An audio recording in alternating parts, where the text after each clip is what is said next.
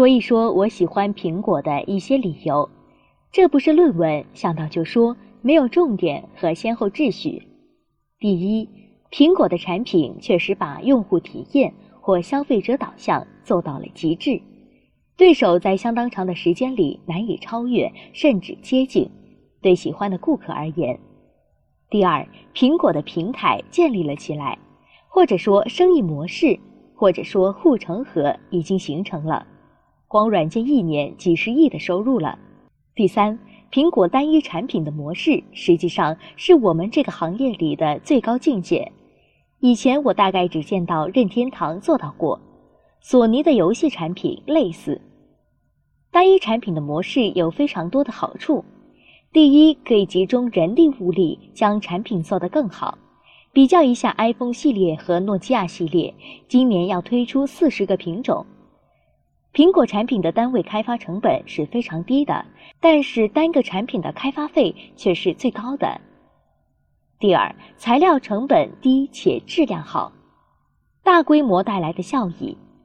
苹果的成本控制也是做到极致的。同样功能的硬件，恐怕没有人能够达到苹果的成本。第三，渠道成本低，不是同行的不一定能明白这话到底有什么分量，同行的也未必能明白。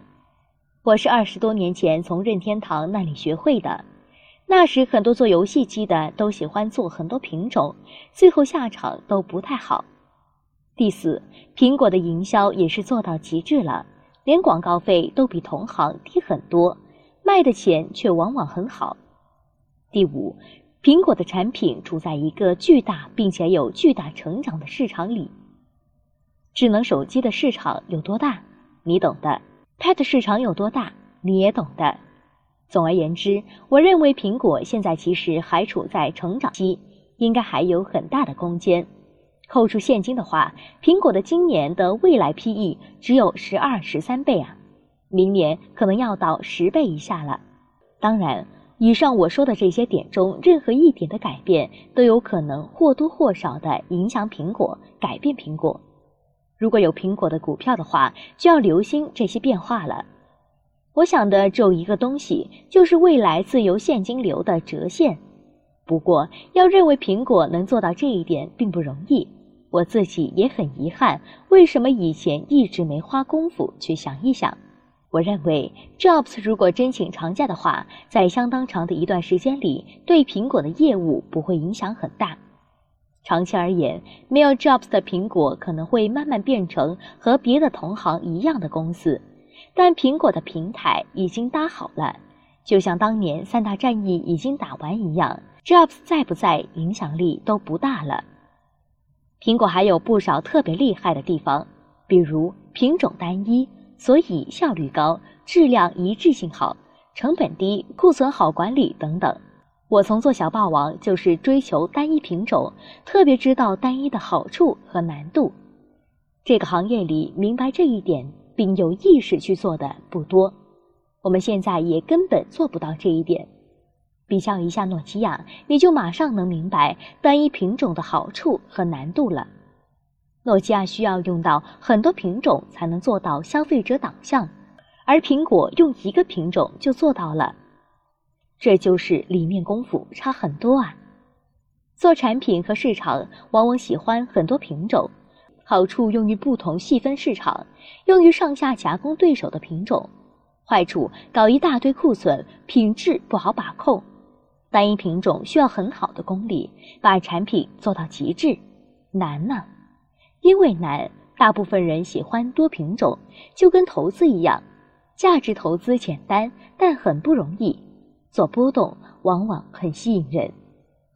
苹果现在手里六百亿现金，去年四季度的盈利已经超过六十亿了。如果苹果达到五百亿以上的年利润，五千亿以上的市值是非常合理的，一万亿只是一个说法，要看苹果后续的发展情况。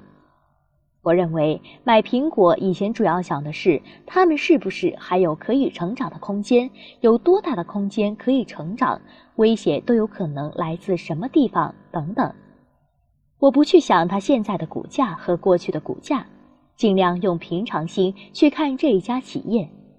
以我的观点看，苹果年利润有一天能够达到八百亿或更多都是有可能的，所以觉得我买的价钱还很便宜。苹果的上升空间当然远不如当年的网易，可当年的网易是可遇不可求的，而且现在就算碰上了，对我的帮助也不大。苹果这样的公司，难道还要去公司看？那能看到什么呢？我只是 somehow 突然想起来要认真看看苹果。以前老觉得 Jobs 个人太厉害了，是个报时人。后来突然想明白，其实现在的他已经没有那么重要了。